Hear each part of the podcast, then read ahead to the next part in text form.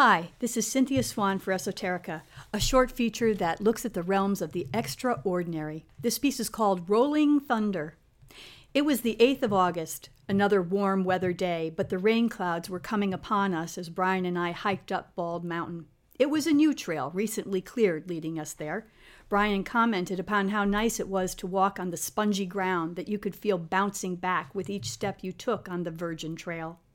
As we continued on, we came to a place where the new trail marries the old, binding them together. Up we climbed on the rocky path.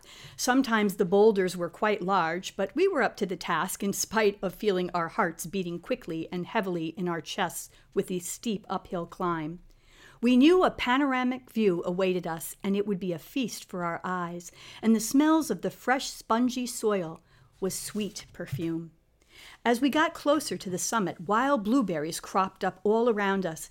We feasted on them as we plucked a few small handfuls of berries and popped them into our mouths. The deep violet explosion of flavor was an added treat on the climb.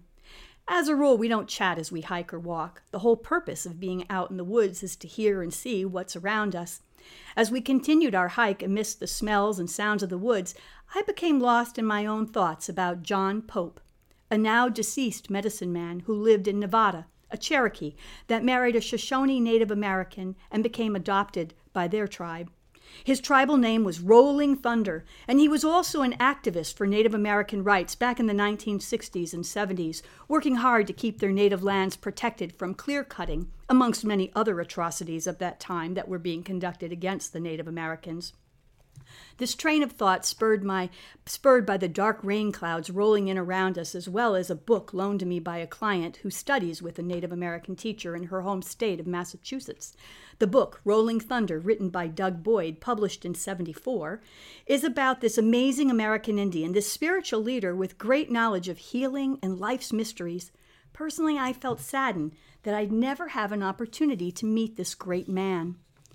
As the dark rain clouds started to envelop us on the mountain trail, I remembered a passage in the book in which Rolling Thunder is outside in the hills of Nevada with Doug Boyd, the author, and a storm flares up. He starts to chant, Rollin' Thunder, Rollin' Thunder, as he delights in the claps of thunder and accompanying lightning.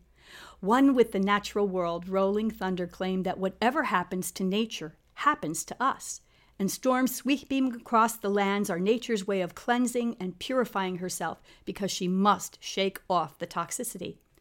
As Brian and I walked, a clap of thunder engulfed us on Bald Mountain. The heavens opened up and it rained hard and fast. The thunder continued to roar, but never once was there any lightning in the sky, only the clapping of thunder. I smiled to myself and repeated like a mantra in my head rolling thunder, rolling thunder, every time I heard a clap of it.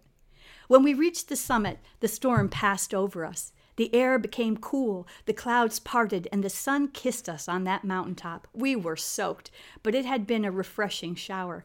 To my absolute joy, it occurred to me that I had indeed met Rolling Thunder. Thanks for listening. This is Cynthia Swan for Esoterica.